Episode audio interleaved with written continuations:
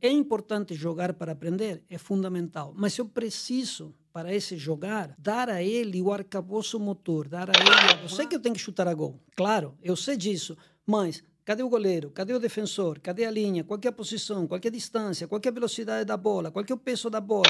Por que, que umas, algumas crianças têm mais facilidade que outras dentro do, do esporte, por exemplo?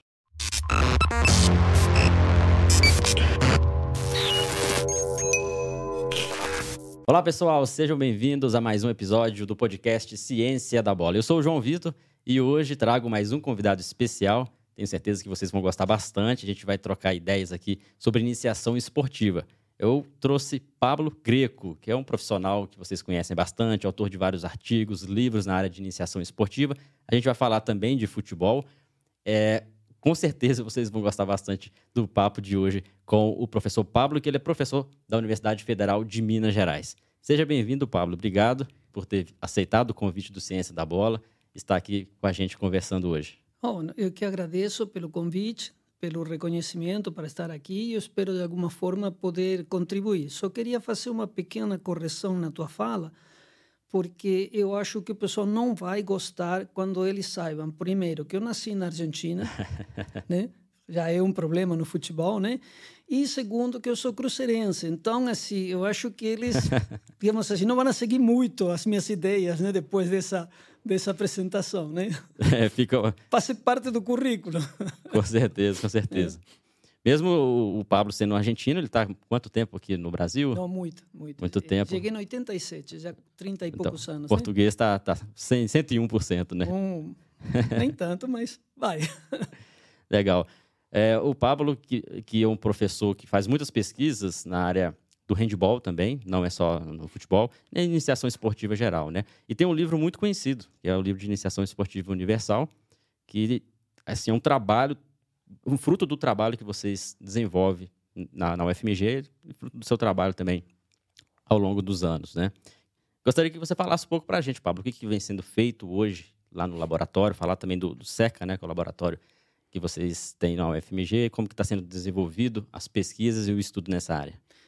Bom, é, o Centro de Estudos em Cognição e Ação, a abreviatura é seca, né? A gente chama de centro, nós íamos a chamar de grupo de estudos, né? Mas aí ia ficar GECA. E aí o pessoal falou comigo, olha, GECA não seria uma boa sigla para é. o laboratório, vamos deixar com SECA. Então ficou Centro de Estudos em Cognição e Ação. Na realidade, o, o Centro de Estudos que se dedica a pesquisas na área da iniciação esportiva, sempre esteve vinculado à questão de pesquisas na área de processos psicológicos como tomada de decisão, percepção, atenção, aprendizagem, né? E dentro disso fomos desenvolvendo então diferentes projetos eh, que estavam relacionados com modalidades esportivas, particularmente modalidades esportivas coletivas. Tenho algumas pessoas que foram orientadas em esportes individuais, natação, eh, polo aquático, né? Mas em geral uh, foram todas para a área das modalidades esportivas coletivas e dentro de delas particularmente essas com bola, né? Uhum. Uh, por mais que eu seja do handebol, são muito poucos os trabalhos que eu orientei com handebol. A maioria foram eh, na área de voleibol, por exemplo, né? ou na área do, do futebol. Eh, Dentro disso, hoje, um dos que foi aluno do laboratório e hoje é, é, professor na escola, na Universidade Federal de Minas Gerais, é o professor Gibson Moreira Praça, que é um excelente profissional. Ele desenvolveu um excelente trabalho de mestrado na área de pequenos grupos, né? um estudo com pequenos grupos, a questão da aprendizagem, a questão da tomada da decisão. Fez, deu sequência com o doutorado e depois tem uma passagem ele em Diamantina ele veio para trabalhar na, na UFMG, né? Uh, como como professor. Outro que se formou no laboratório e fez carreira eh, dentro da, da universidade é o professor Juan. Juan eh, foi professor, foi aluno de mestrado e fez um mestrado na área de basquetebol. Depois fez a sua tese de doutorado, depois fez concurso e hoje está licenciado na UFMG, está trabalhando em Brasília.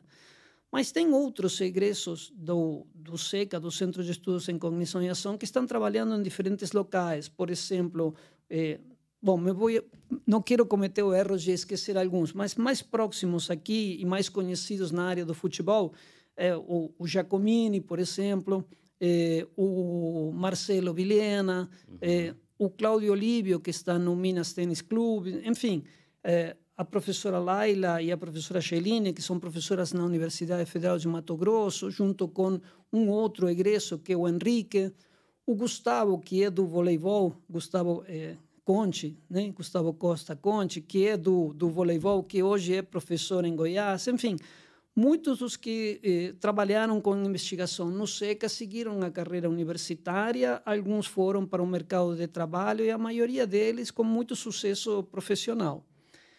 O SECA ele nasce uh, quando se cria na Escola de Educação Física o Centro de Excelência Esportiva. Esse Centro de Excelência Esportiva foi, digamos assim, uma pedra fundamental para a criação, organização de laboratórios para diferentes pesquisas, para a gente poder, digamos assim, consolidar o nosso programa de mestrado na época que estava iniciando, né, nos anos 90, uh, iniciar um mestrado em treinamento esportivo. E ali veio o, o, a questão de como queríamos a distribuir, digamos assim, as áreas do treinamento esportivo. Uh, o professor Samulski, na época da área da psicologia do esporte, lamentavelmente falecido, eh, foi o que, digamos assim, coordenou essa organização. Então, nós tínhamos um grupo muito forte na área da fisiologia, com o professor Emerson, durante muito tempo fisiologista lá no, no Cruzeiro, eh, com o professor Lor, com o professor Nilo, e depois com a professora Danusa e aqueles que foram, digamos assim, dando sequência no trabalho na área da fisiologia. Nós tínhamos o, o, o, laboratório de psicologia do esporte que se subdividia, digamos assim, em duas pequenas eh, eh, frações ou dois pequenos sublaboratórios, que era o Centro de Estudos em Cognição e Ação, o Dietmar trabalhava com os processos eh, psicológicos, ele era psicólogo, trabalhava com a parte de motivação, com a parte de estresse, né? Uh, e eu me fui orientando para essa área dos processos cognitivos hum, aplicados ao esporte.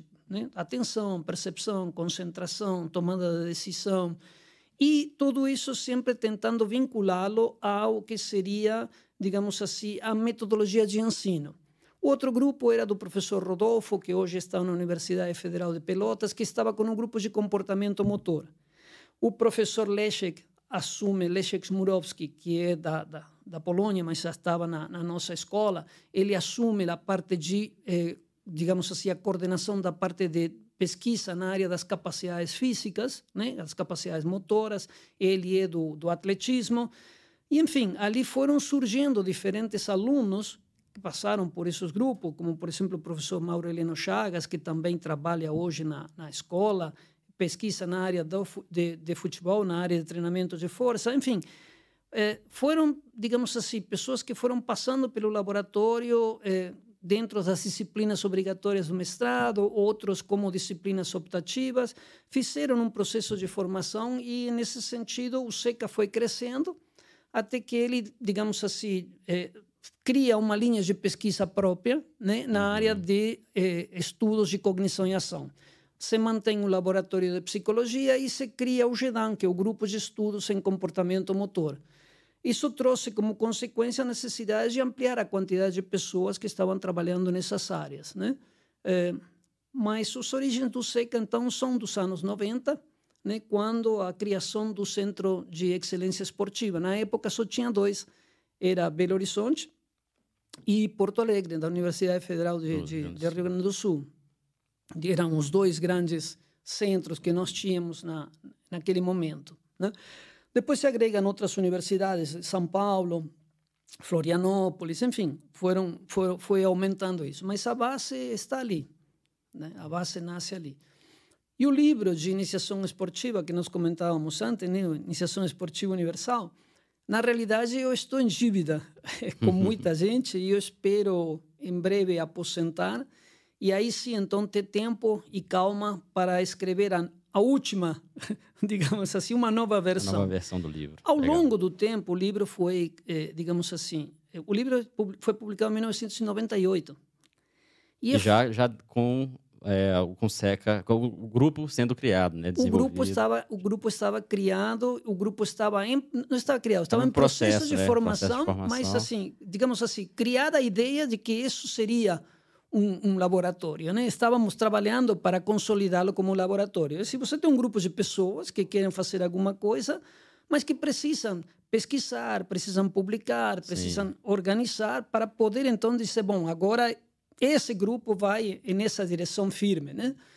Uh, e foi um trabalho bastante, bastante interessante na época, em 98, foi, eu acredito, uma proposta relativamente inovadora. Hoje pode não ser, mas nós fomos, na época, os primeiros a falar da importância de três coisas que ainda hoje estão valendo e algumas delas cobraram mais importância ainda. Para começar, a questão de que o esporte tem que ser ensinado via jogo. Tanto é que nosso lema era jogar para aprender e aprender jogando. E aí muitas pessoas falam assim, mas jogar para aprender, aprender jogando é a mesma coisa. e não é. Não é, tem uma grande diferença aí. É, quando você coloca jogar para aprender, você vê, por exemplo, uma criança jogando na rua com seus colegas. Hoje são poucos os que jogam na rua, né? Com Lamentavelmente. Certeza, Às vezes em algum condomínio, né? Hoje é muito pouco isso, mas no ano 98, assim, antes da gente escrever o livro, nós ainda tínhamos essa possibilidade, mas você via isso muito na praia. Né?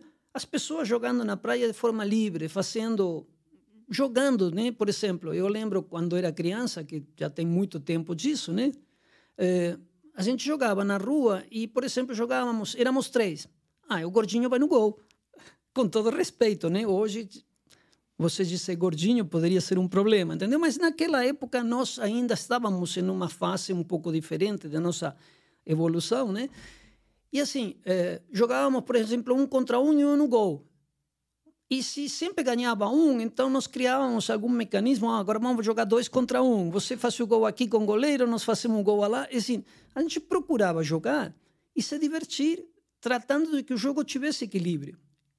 Equilíbrio para que todo mundo jogasse bem. E as próprias crianças criavam, percebiam isso e, e criávamos as regras. Né? Nós mesmos criávamos as regras, regras os desafios, né? Porque estava muito fácil. Estou ganhando toda hora, não. Não, não dá. Vamos trocar. Ninguém queria jogar dessa forma. Exatamente. Né? Então sempre era a briga, né? Ah, você escolheu o melhor, então agora eu tenho que escolher dois. Esse, a criança procura essas, essas possibilidades de equilíbrio para jogar e se divertir, porque o que ela quer é jogar e quer se divertir. Uh, então, essa é uma questão que nós tínhamos como máxima. A outra era uma questão que ainda hoje é muito pertinente, que é a questão do treinamento da coordenação. Tanto é que nós temos um capítulo específico dentro do livro sobre treinamento da coordenação.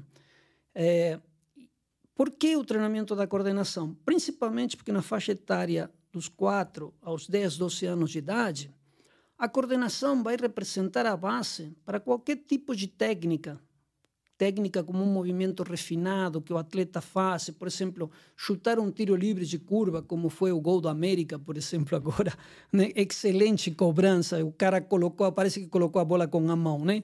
Foi, foi, foi, foi mesmo. Foi, foi muito feliz nessa cobrança, foi um golaço, realmente, né? é, assim, esse tipo de técnica depurada, esse tipo de técnica de movimento ideal, né? que está, digamos assim, resguardado, amparado por parâmetros biomecânicos, tudo que você quiser desde o ponto de vista científico, ele é um movimento ideal. E se você consegue realizar um movimento na forma ideal, você tem mais probabilidade de sucesso. Tanto é que tem muita gente que chuta tiro livre e não consegue fazer o que ele fez. E ele mesmo pode ter chutado muitas vezes e não conseguido. Sim. Tá? Então, significa que a técnica é um movimento muito, muito específico, muito delicado e, e muito preciso, digamos assim.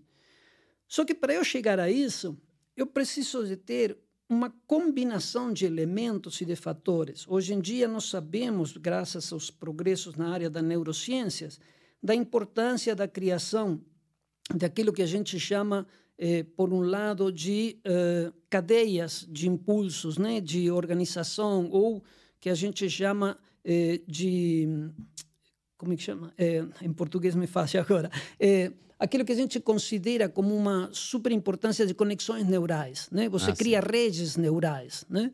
Essa criação de redes neurais, ela se procede via coordenação. Essas redes neurais não são nada mais nem nada menos que a coordenação de neurônios que vão se comunicando. Né? Então, por exemplo, para chegar aqui, eu vim por um determinado caminho. É, o, o Maps né, foi me, me indicando, vai para cá, vira para lá. O Maps vai te indicando. Mas para chegar aqui, deve ter 50 caminhos diferentes. Então, o que acontece? Eu quero chegar aqui, que é a minha técnica. Se eu sempre vou pelo mesmo caminho, o dia que esse caminho está por algum motivo obstruído, eu não tenho saída, estou perdido.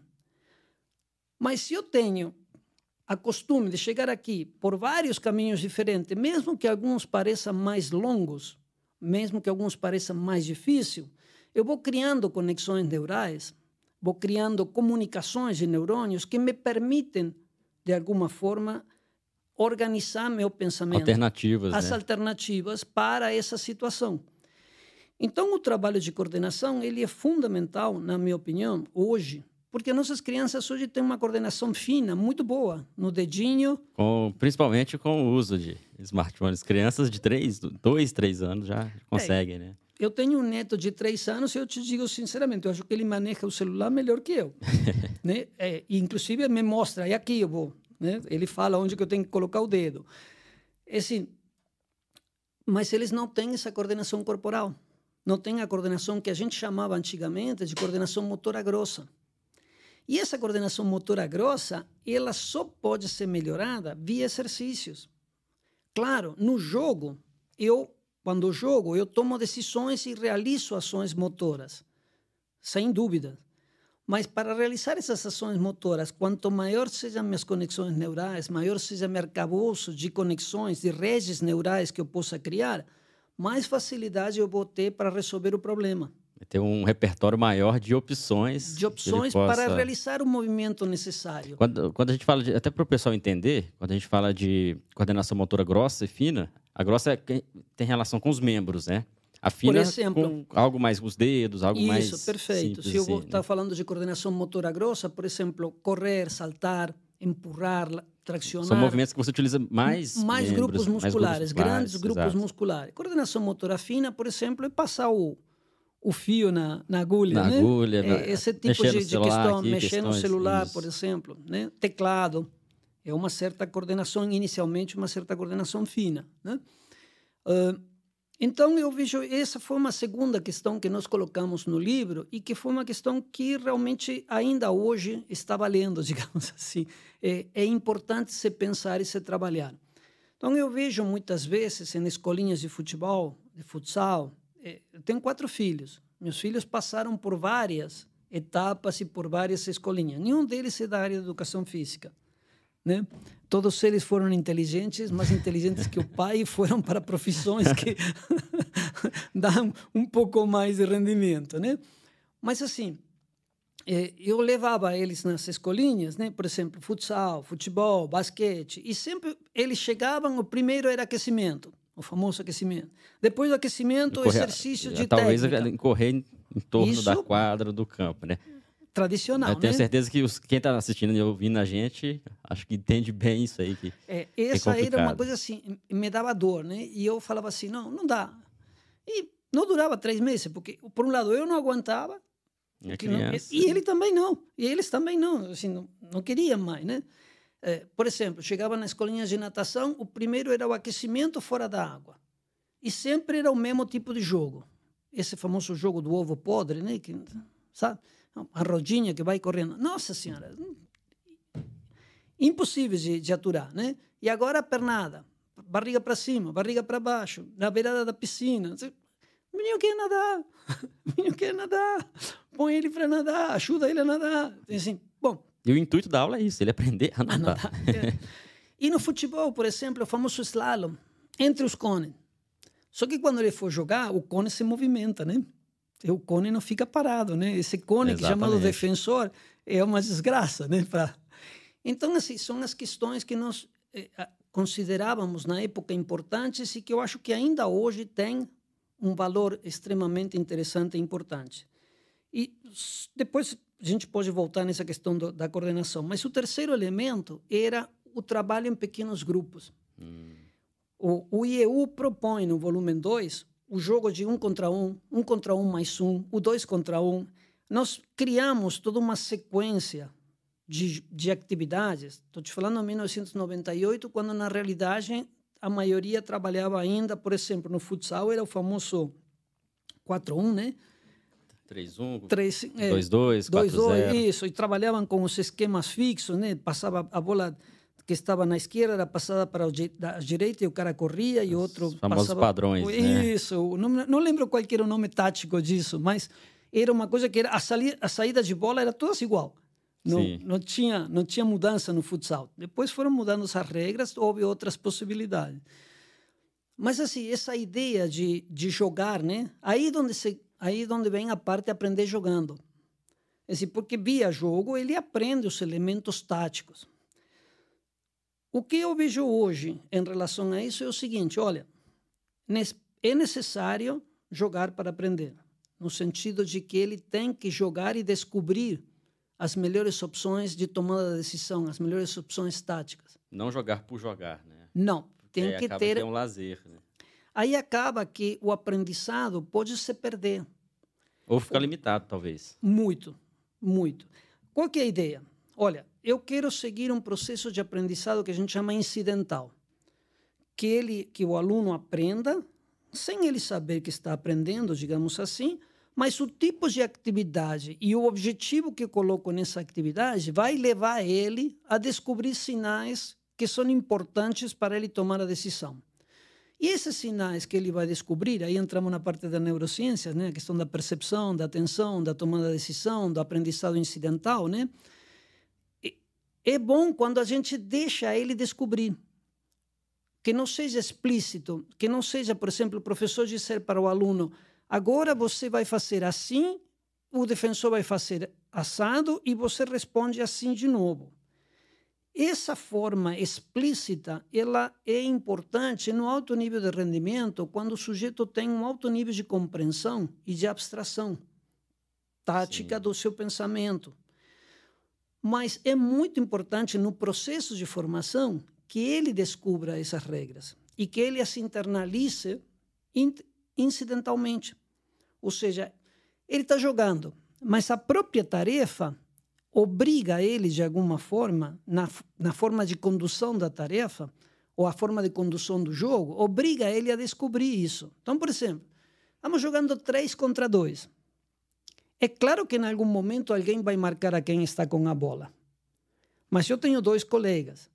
Onde que está o defensor, o outro defensor, nesse 3 contra 2, que não está próximo? Ele não pode estar ao mesmo tempo marcando dois. Não tem como, é. E se esse meu colega se estão um à minha direita e outro à minha esquerda, um e eu estou livre. com a bola, e estou conduzindo a bola, alguém vai vir me marcar. E esse outro defensor marca o que está à minha direita ou marca o que está à minha esquerda? Agora, se os dois, meus dois colegas, os dois vêm pelo mesmo lado que eu e os dois estão do lado esquerdo, um defensor pode marcar e fazer sombra para marcar uma que está mais longe. Então, são coisas que as crianças, quando você coloca as tarefas, né? Ah, sempre que vamos de três, vamos tentar montar, vamos nos abrir, vamos nos separar, um de cada lado de quem está com a bola. Esse, na forma com que você vai ir colocando as tarefas, é que você vai impulsionar, digamos assim, essas possibilidades de aprendizado incidental. Então, é claro que numa situação de três contra dois, ele vai reconhecer a superioridade numérica. Agora, vamos supor que estamos dois contra dois, em igualdade numérica. Se meu colega cruzar por trás de mim, a defesa vai ter dificuldade de acompanhar ou de trocar a marcação. Mas como é que esse cruce? Eu vou cruzar muito longe, muito perto? A velocidade desse cruzamento, tudo isso é experimentação. E eles podem descobrir a partir das orientações, digamos assim, que você pode dar, ou das pistas que você pode colocadas na tarefa, para que eles descubram. E dessa forma desenvolve esse pensamento tático tão importante para o jogo. Esse é o papel do realmente o dedo do treinador, o, o dedo do professor está ali. É nesse processo, é nesse mágico processo que para mim é uma coisa fabulosa, esse processo de formação, sabe, o processo de ensino, de aprendizado, que vai te levar ao treinamento. Na minha opinião, não há treinamento se o processo de ensino-aprendizado não foi bem conduzido. Exatamente. Você vai treinar, na realidade, você vai mecanizar. Você não vai conseguir treinar porque não vai conseguir ampliar as possibilidades e aquilo que aquele ensino-aprendizado trouxe para ele. Essa aprendizagem incidental, é, até para deixar claro para o pessoal, é aquela aprendizagem que a gente tem na vida. Em muitos momentos a gente aprende sem ninguém falar com a gente, olha, faça isso. A gente faz, experimenta, erra, de novo, tenta e acaba aprendendo. Muitas vezes o ambiente está condicionado para isso. Quando a gente leva para o jogo, é uma crítica que eu faço bastante aqui no canal, é que existem os famosos treinadores narradores. Toca, chuta, dribla, Boa. faça isso com crianças. E esse não é um processo saudável de aprendizado dentro do esporte, porque na vida, por exemplo, a criança vai crescer sabendo que tem coisas ali que ela não vai, ninguém vai falar com ela. No esporte é a mesma coisa. É, o aprendizado incidental ele se dá pela experimentação. Então, qual é, é o problema da criança errar? Exatamente. Aí, aí que vem o processo de aprendizado, o erro, Aí né? vem o tempo. Esse é um processo temporal. Ninguém deixa de perceber que errou. Então, se eu errei, na próxima vez vou tentar fazer diferente. Se eu acertei, na próxima vez vou tentar fazer da mesma forma, mas pode mudar a situação. Então, naquela eu acertei e agora eu erro. Tudo isso provoca situações onde o nosso cérebro tenta aprender onde aquelas famosas conexões e redes neurais começam a se comunicar e falar assim, não, não vai por essa ali, não, que essa aí deu errado. Deu errado, vamos, vamos nesse cá. aqui. essa é a grande capacidade do nosso cérebro, via associação, né? De associar informações, de relacionar informações para produzir resultados, para produzir ações motoras, etc. E aí, então, retomamos a questão da, da, da coordenação. Eu preciso que essas digamos assim, eu preciso, né? é necessário, é preciso, necessário que as conexões neurais se estabeleçam, elas tenham sido ativadas, elas possam ser ativadas. E para isso, nada mais importante, então, que trabalhar coordenativamente. Trabalhar a coordenação não é colocar a criança a fazer slalom, né? sempre com a mesma bola e os cones sempre na mesma distância. Exato. Ali é o processo, um condicionamento, aquilo que o Skinner chamaria, um autor russo chamaria de condicionamento operante, né? é um condicionamento clássico. Né? É mais ou menos o experimento de Pavlov com os cachorros. É assim, você faz sempre a mesma coisa, né? Quando soava, soa o gong, o cachorro saliva. É a mesma coisa. Isso é terrível. Isso é terrível, uma me mecanização total. Então, o processo de iniciação, ele tem que permitir a criança experimentar, a criança errar, a criança descobrir. Mas qual que é o papel fundamental do professor nesse momento? Estimular, motivar. E essa estimulação, motivação, desafiando a criança e que a criança aprenda a se desafiar. Hoje eu fiz dois, amanhã eu vou fazer três. E esse, esse, esse espírito de autossuperação da criança é extremamente importante. Hoje na vida é necessário as pessoas estarem permanentemente se autossuperando, permanentemente procurando alguma coisa a mais Sim. daquilo que ela teve no dia anterior. Né? É, no esporte é fundamental. E essa autossuperação tem que ser trabalhada de crianças. Hoje, como nós temos tanta oferta, tanta oferta de tantas coisas, muitas vezes as crianças não, uh, como é que eu poderia te falar, não insistem, não persistem. Então, o, então, hoje nós temos um problema que as crianças se desestimulam muito rapidamente e elas não têm essa perseverança necessária na busca de um objetivo. Então, no caso, a criança vê que está muito difícil, está errando muito, ah, não quero isso, vou para outra, vou outro outra esporte, coisa. outra vou coisa. Outra coisa. Vou fazer outra coisa. E isso, isso é grave, isso é complicado. Por quê? Claro, há coisas que não são é, é, para, para alguns. Esportes de alto rendimento têm pré-condições, têm pré-requisitos, isso não tenha dúvidas, né? É, mas a criança não é um ser para o para o esporte de alto rendimento. A criança é um ser em desenvolvimento. E o desenvolvimento dela depende dessa necessidade de autossuperação, dessa necessidade de crescimento, de desenvolvimento, de superação. Essa é uma dificuldade que nós temos hoje e que é importante os professores, de alguma forma, é, ajudar as crianças a descobrir esse caminho. Nada mais interessante quando uma criança vê que consegue, você vê o sorriso dessa criança, né? Da felicidade dela, porque ela conseguiu fazer alguma coisa. Né? Você falar, muito bom, ótimo, em vez de falar assim, não, tá bom, mas estica mais a perna. Bom, é o famoso Vou, vou, elogiar, mas eu tenho que mostrar, tenho que mostrar que eu entendo. De... Eu sou mais. É, eu sou mais que aquela criança ali. Ó. Não dá. Então é, é, complicado. E, e, quando a gente fala é, de, de, iniciação esportiva, muitos pais, eu trabalhei em escolas de, de futebol, futsal, acho que muita gente que está nos acompanhando também, ou trabalha ou, ou vão trabalhar, e a gente tem, sempre ouve pais, mães ali que quer esse tipo de treinador, que é aquele treinador do profissional, que grita, que fala, que xinga. Mas às vezes não precisa. Você criando uma estratégia, um jogo, não, não um jogo por si só. Ah, vamos fazer um, dois contra dois e deixar as crianças jogar. Não. Esse dois contra dois, vamos criar algumas regras, vamos ver como que as crianças vão se portar ali dentro. E às vezes não precisa ficar xingando, não precisa ficar gritando, não precisa falar, toca, passa, dribla. E esse profissional, às vezes, não é bem visto pelos pais ali do, das crianças. E isso me preocupa bastante. Inclusive, tem seguidores que comentam isso com a gente, né? Entendo. E sofre, às vezes, um pequeno preconceito, porque é um treinador mais calado, é um treinador um pouco mais reflexivo, mas, na, na verdade, é um professor, e um professor que está sabendo como que acontece o processo de aprendizado, né? É por isso que eu acho que é muito importante nesses casos. Esse é um problema muito, muito claro. É, e eu posso te contar uma, uma coisa que um aluno meu, na época do mestrado, veio me comentar.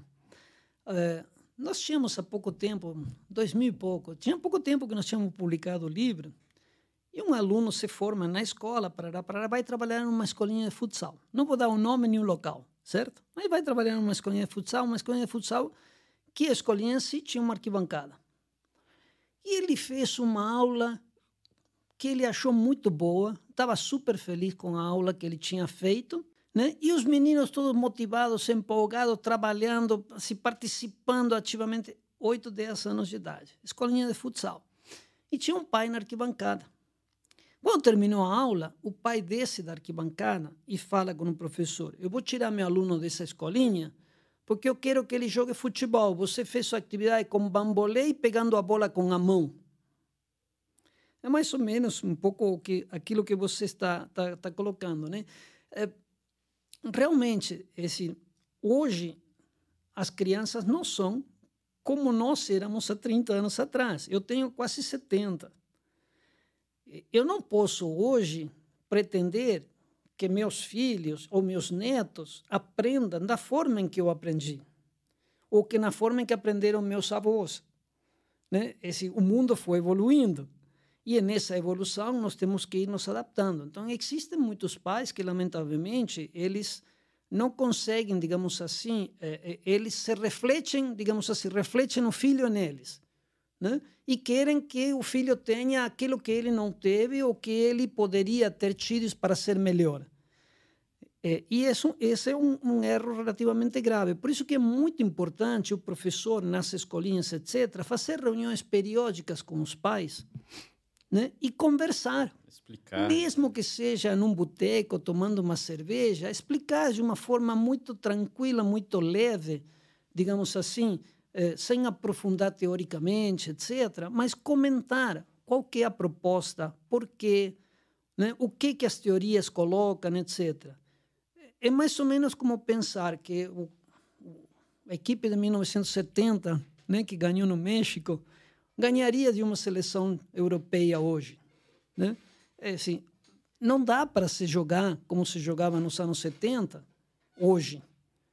Eu lembro de uma situação de jogo, o Gerson pega a bola do, do goleiro e vai andando, tocando a bola despacinho até o meio do campo. Isso hoje é impensável fazer algo Impensável assim. desse tipo. E aí que ele passa, faz um passe em profundidade para Tostão, Tostão que faz o cruzamento, ele faz o gol de cabeça. Assim, isso não aconteceria nunca hoje.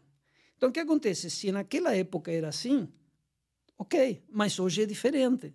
Então, como hoje é diferente, eu preciso recorrer a alternativas diferentes. Porque alguma coisa mudou. Então, eu preciso também mudar na minha forma de ensino, na minha forma de proposta. Né? Eu acho que essa que é a questão importante. Sem, não estou desmerecendo absolutamente nada aquilo que acontecia nos anos 70. Só que o nosso mundo hoje é outro. No bom e no mal, né? É, para aquela época funcionava bem, né? E bem, e bem, maravilha, né? Olha, olha que timão. Exato. Pelé, Tostão. É, como é que chamava o zagueiro que era do Cruzeiro? É... O Cruzeiro teve. É, o Jairzinho tava, participou. É, não, não. É... O... Depois a gente lê. é, são os problemas da idade, deixa para lá. É, enfim, eu acho que essas são questões que hoje são extremamente importantes é, na função do professor. Né? É, é é importante jogar para aprender? É fundamental. Mas eu preciso, para esse jogar, dar a ele o arcabouço motor, dar a ele a base motora adequada. E, e essa base motora não é treinar a técnica, esse é um erro. Não é treinar a técnica, é treinar os elementos coordenativos que fazem, por exemplo, a um passe, a um chute, a um salto, a um giro, a uma toma de peso do corpo, ao equilíbrio. Né? São, digamos assim, eh, exercícios que antigamente as crianças antigamente faziam na rua, pular corda, andar em cima do, do, do muro, que você pode representá-lo colocando uma madeira no, no chão ou uma corda no chão, enfim, eh, ter um bambolê, por exemplo, rodar um bambolê no braço e quicar uma bola, rodar um bambolê no braço e passar uma bola, Veja só que situação interessante. Rodar um bambolê no braço e passar uma bola. Parece simples, mas esse conteúdo ali, para 8, 10 anos, é um conteúdo difícil para ele realizar. Agora, olha que coisa interessante. Você é, por exemplo, um jogador em, em ataque. Recebe a bola de costas para o gol. É lógico que o defensor aperta por trás, né? Ok? Então, o que, que você precisa nessa situação? Você precisa prestar atenção ao defensor, à bola, a teus colegas. Você precisa alternar a tua atenção. Porque se você fica focado na bola, o defensor chega. Né? Você não vê os colegas. Se você fica focado no defensor, você corre o risco de a bola se afastar, você perder a bola. Não vê os colegas também. Então, o que acontece? Esse simples exercício é um exercício de controle motor, na qual você tem que distribuir o controle atencional. Se eu presto muita atenção ao meu bambolê, eu perco a bola. Se eu presto muita atenção na bola, eu perco o rodar o bambolê. Então, eu aprendo com essa simples questão a ligar e desligar a luz rapidamente. Né? Esse prestar atenção, distribuir a minha atenção. A isso eu posso agregar elementos de percepção. Então, por exemplo, rodo o bambolê, quica uma bola, passa uma outra bola com o pé. Já são três elementos. Aí aumentou a distribuição da atenção e a dissociação de segmentos musculares. Mão, pé. Mas tem que olhar o professor que está me mostrando um cartão amarelo, um cartão vermelho, um cartão verde. E eu estou fazendo tudo isso e falando. Então, o que acontece? Meu controle do movimento, ele passa a ser um controle subconsciente, subliminar, quase que automatizado perante a, que, que vai ser importante. Eu estou prestando atenção a quê? Aos cartões. E isso aqui eu controlo sem controlar diretamente, atencionalmente, dirigindo a minha atenção. Eu vou ter que desviar e distribuir a atenção. Isso vai ser fundamental para a aplicação da técnica, porque aprender a técnica vem depois os exercícios para aprender o movimento correto de condução de uma bola, de chutes de uma bola, de matar a bola no peito, todos esses fundamentos, como o pessoal costuma chamar, eles devem ser aprendidos depois. Eu preciso desse arcabouço antes. Né? São, digamos assim, as conexões que, neurais que vão me levar aonde? A aprender a matar a bola com o peito com mais facilidade. Por quê? Porque essa tarefa de matar a bola no peito requer, vamos a supor, cinco avenidas que me levem a, um determin... a esse local de matar a bola com o peito, entendeu? A essa representação mental, né? que a técnica é uma representação mental que o sujeito faz. É uma explicação, de repente, um pouco complicada, mas... Não, tá, tá, tá dando para entender. Inclusive, é aí que vem a questão de que a pessoa ela tem que ter a base, da coordenação motora seria mesmo a base, por isso que a gente fala é, é, o livro tem esse nome, né? Para quem não entendeu, universal vem disso, né? Não Exato. é do universal do, universo do universo de possibilidades. Universo de possibilidades, né? Na iniciação esportiva universal. para ter uma base, para depois você aplicar alguma técnica específica. Isso. Porque, principalmente esportes coletivos, esportes manipulativos, como, como bola, né? principalmente é, o futebol, o handball, é, basquete, esportes coletivos de invasão em muitos momentos, né? É, eu sempre falo a questão da ginástica. A ginástica, a gente tem que ter uma, uma, técnica perfeita na execução do movimento. Sim. No futebol, nem sempre a gente precisa ter a técnica perfeita. Não. Mas a gente precisa ter uma coordenação motora que, que você consiga praticar o futebol. É, o, o, Renato Gaúcho fez um gol de barriga. Mais de um artilheiro fez o gol chutando de canela. É, não por isso a gente treina a barrigada nem Exatamente. a canelada. Mas acontece o seguinte: é, a pressão de tempo para tomar a decisão foi tão grande que o tempo que o jogador precisa para tomar a sua decisão, no, no conjunto de alternativas que se apresentam, né? porque não é só, eu sei que eu tenho que chutar a gol. Claro, eu sei disso. Mas cadê o goleiro? Cadê o defensor? Cadê a linha? Qual é a posição? Qual é a distância? Qual é a velocidade da bola? Qual é o peso da bola? Em que momento do jogo nós estamos? Tudo isso pesa na cabeça, tudo isso está junto no momento que você chuta a bola. Você não chuta uma bola. Eu sempre falo com meus alunos, você não chuta uma bola. Você chuta a bola e um monte de outras um monte. coisas que estão ali juntas, né? É assim, Imagina um pênalti no, no handebol, faltando 10 segundos, você está perdendo por um gol. Você está ganhando por um gol. Vale a Copa do Mundo. você não está chutando um pênalti. Exatamente. Então, assim, tudo isso faz ao processo de tomada de decisão. Então, o que acontece? Essa pressão temporal para você tomar a decisão consome tempo. De aí a importância que o processo motor esteja o mais automatizado possível, que eu precise do menos tempo possível para controlar meu movimento. E quanto mais eu me aproximar, então, na realização do movimento, daquele movimento ideal, melhor. Mas às vezes não dá para fazer o um movimento ideal nos esportes coletivos, né? por, causas, por essas causas que nós estávamos colocando. Mas o que acontece? Você consegue tomar a decisão correta e quanto Quanto mais automatizado está teu movimento ideal, mais próximo você vai realizar o dele, mais possibilidade de sucesso você vai ter. É, um, é uma, uma lógica diferente da, da modalidade como de composição, como a ginástica, né? onde o sujeito, ah, é, o, o pé dele não estava 90 graus, o ângulo de não sei o que não estava na, na posição correta.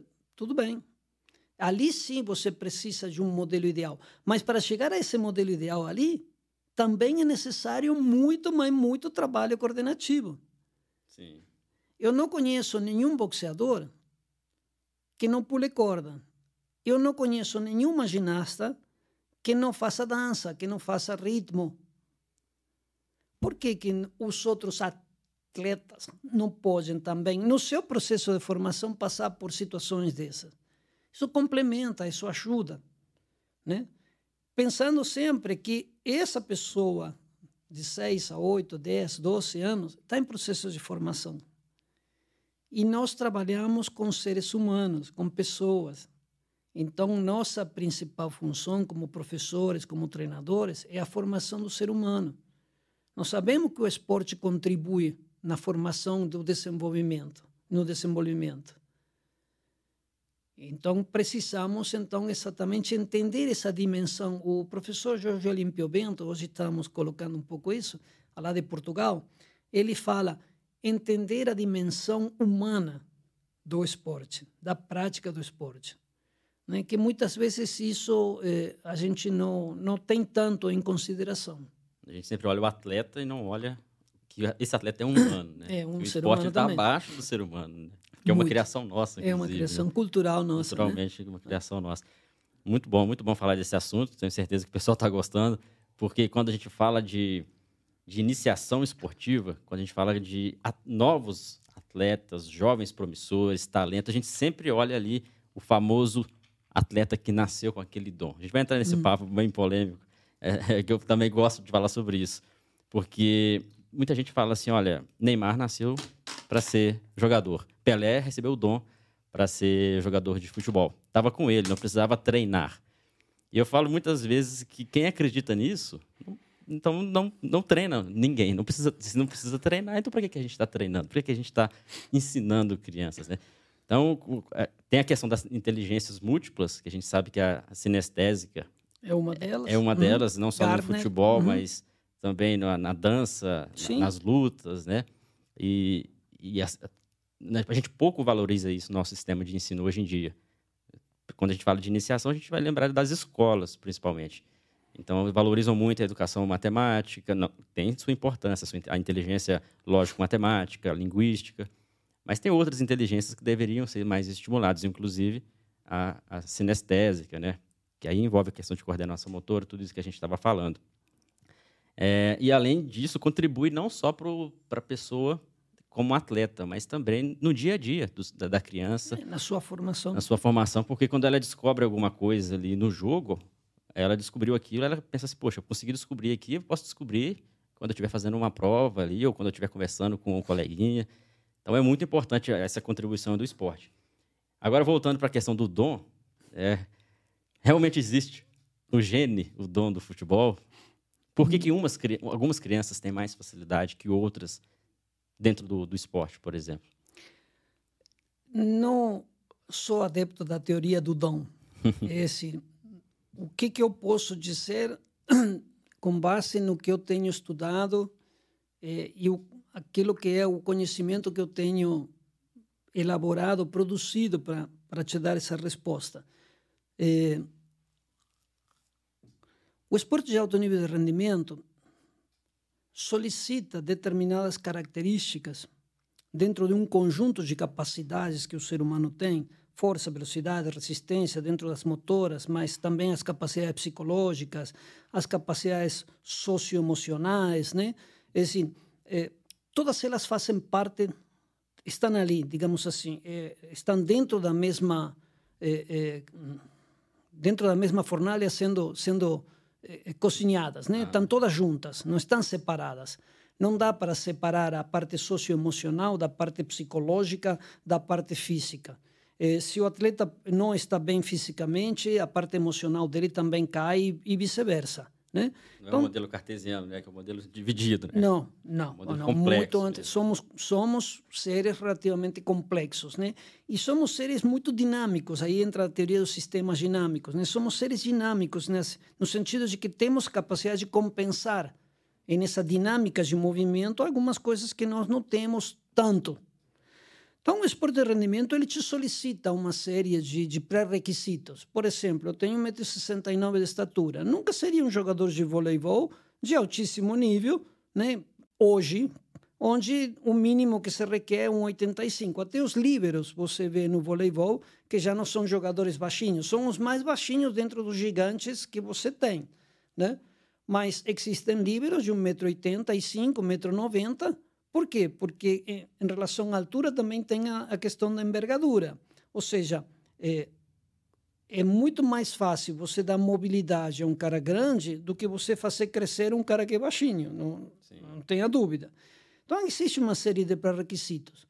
Mas o, o, o segredo de tudo isso, na minha opinião, está exatamente em como as oportunidades e como o processo de, desenvolvimento se estabelece. Então, por exemplo, nós temos feito algumas pesquisas eh, relativamente interessantes que seriam as seguintes: olha, existem crianças no interior ou em cidades, digamos assim, médias, médias ou pequenas, que treinam todos os dias, duas horas por dia, e jogam todos os finais de semana ali na, no seu conjunto. Não significa que porque ele se destaca ali, quando ele venha para uma cidade grande, para ele vai ser um excelente jogador. Por quê? Porque muitas vezes, e isso, isso passa muito no, no futebol, ele se destaca naquele local e naquele meio por vários motivos que estão relacionados exatamente à questão ambiental, ao ambiente com que ele está. Mas não significa que em outro ambiente, em outras condições, ele consiga, aí vem a questão das oportunidades, desenvolver seu potencial. Então, em relação a desenvolvimento, ao processo de desenvolvimento de talentos, desenvolvimento de criar adequadas oportunidades para o desenvolvimento é fundamental. Então, é, o, o, o, treinamento esportivo em si, eles são três grandes momentos. É o processo de formação, de planejamento, é o processo de competição, que é extremamente importante. Se eu sempre compito com os mesmos jogadores, com os mesmos, não vou aprender. Chega um momento né? em que não vou desenvolver. Eu preciso competir cada vez com gente que me exige mais aquilo que nós falávamos antes criar, da criança, né? É, criar novas conexões. Novas conexões, né? você se auto-superar. Sempre, sempre. Né? É assim, eu tenho absoluta certeza que você vai jogar um jogo de futebol contra outro time, e outro time tem fama de ser muito bom e não sei o que, não sei o que, você vai se esforçar ao máximo. Agora você entra falando assim, não, esse time não ganha nunca de ninguém. Ah, ah. É assim, você tem que criar situações de autossuperação. Então, a competição é um, um elemento chave e a organização do sistema competitivo chave, junto com o planejamento, né? junto com a recuperação desse atleta, que são fatores que muitas vezes passam despercebidos. E é por isso que nós temos atletas que são três, quatro, cinco anos muito bons e depois nunca mais.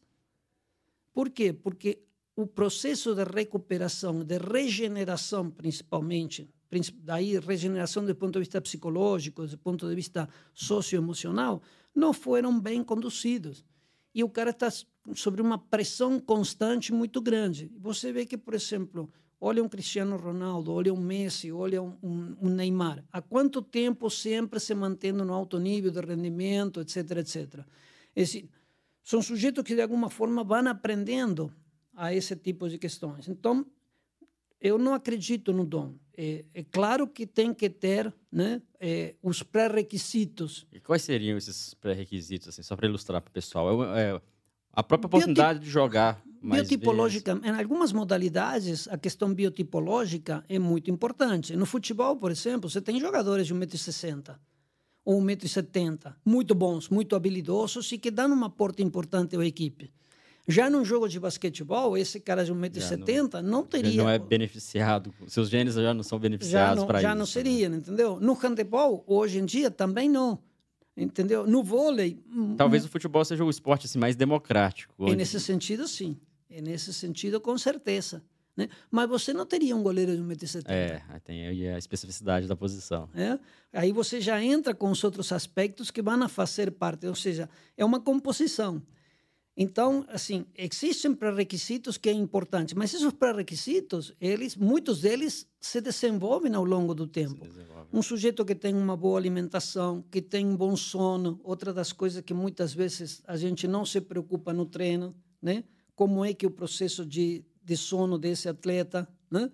É, um, boa alimentação, bom sono, um ambiente social estável, né, uma família constituída que dá apoio, etc. Que acredita, sempre está motivando a, é. a, criança. Tudo isso leva a favorecer, digamos assim, aqueles elementos que vão fazer necessários, que vão compor, digamos assim, a massa né, que você quer fazer para essa pizza, né, os condimentos que você vai colocar nessa pizza. Então, é, é, esse é um processo de longo prazo. Claro, vai chegar um momento em que, em algumas modalidades, algumas características biotipológicas ou algumas características psicológicas. Por exemplo, imagina um golfe.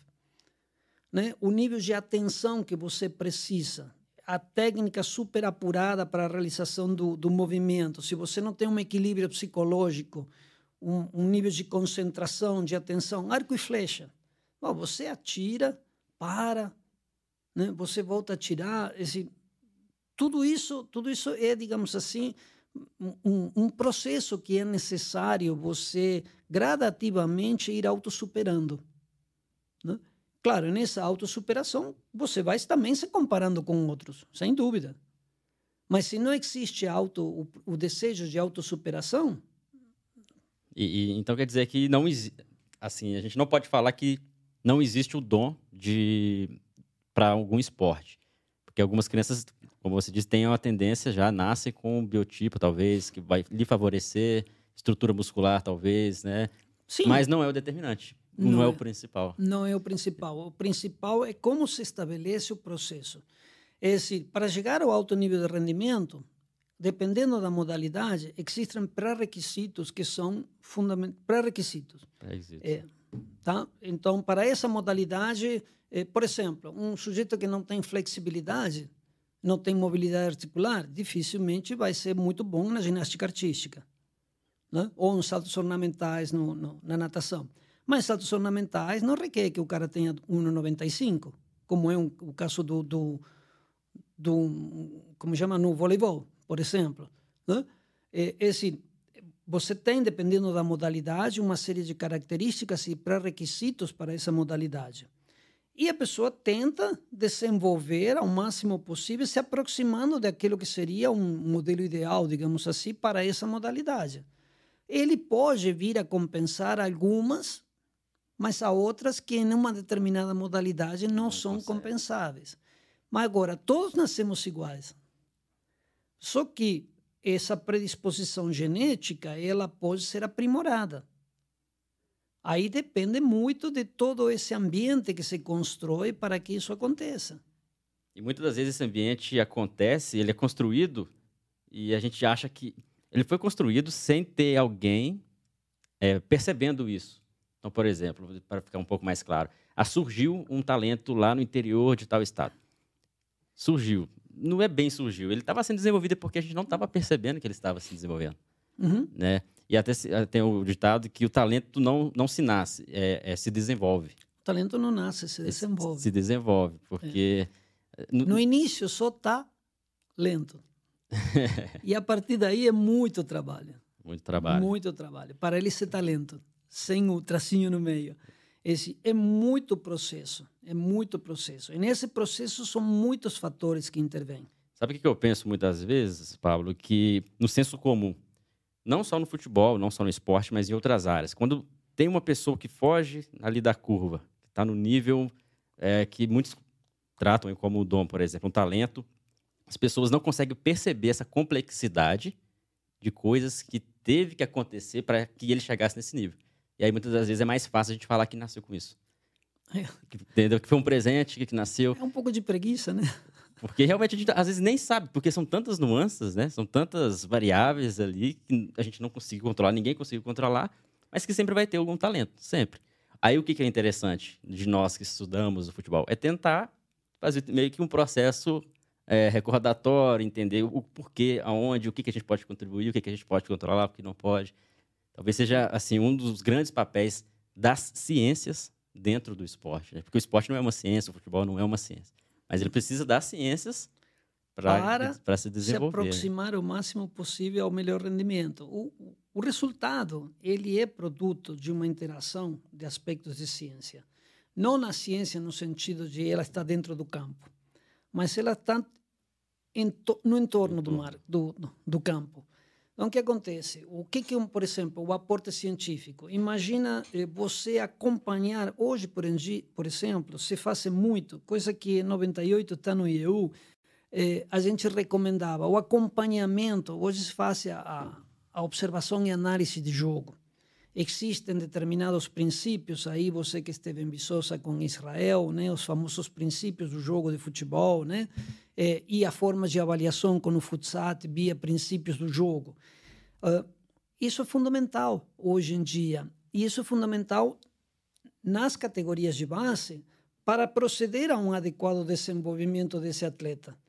Porque se você, por exemplo, chega o, o, o sujeito chega com 21, 22 anos e ainda não descobriu algum dos princípios do jogo, né, elementares, é muito difícil que a essa idade ele consiga vai ter conseguir, vai conseguir, mas não vai conseguir o desenvolvimento harmônico que ele precisaria. Então, a observação de jogo é hoje um elemento extremamente importante para correção, para afirmação, só correção, para também afirmação desse processo de ensino-aprendizado que está sendo realizado. Né? Ele te permite ver onde está faltando, onde está sobrando, o que, que nós, como nós vamos acomodar. Aí você consegue descobrir, por exemplo, que aquele jogador que era ruim na lateral pode ser muito bom no meio-campo ou, ou vice-versa, entendeu? É assim, tudo isso passa por esse olho, digamos assim, do treinador, onde o conhecimento do treinador e quanto mais aprofundado esse conhecimento nas diferentes áreas, melhor, né, do treinador faz esse processo de conseguir atletas de alto nível de rendimento.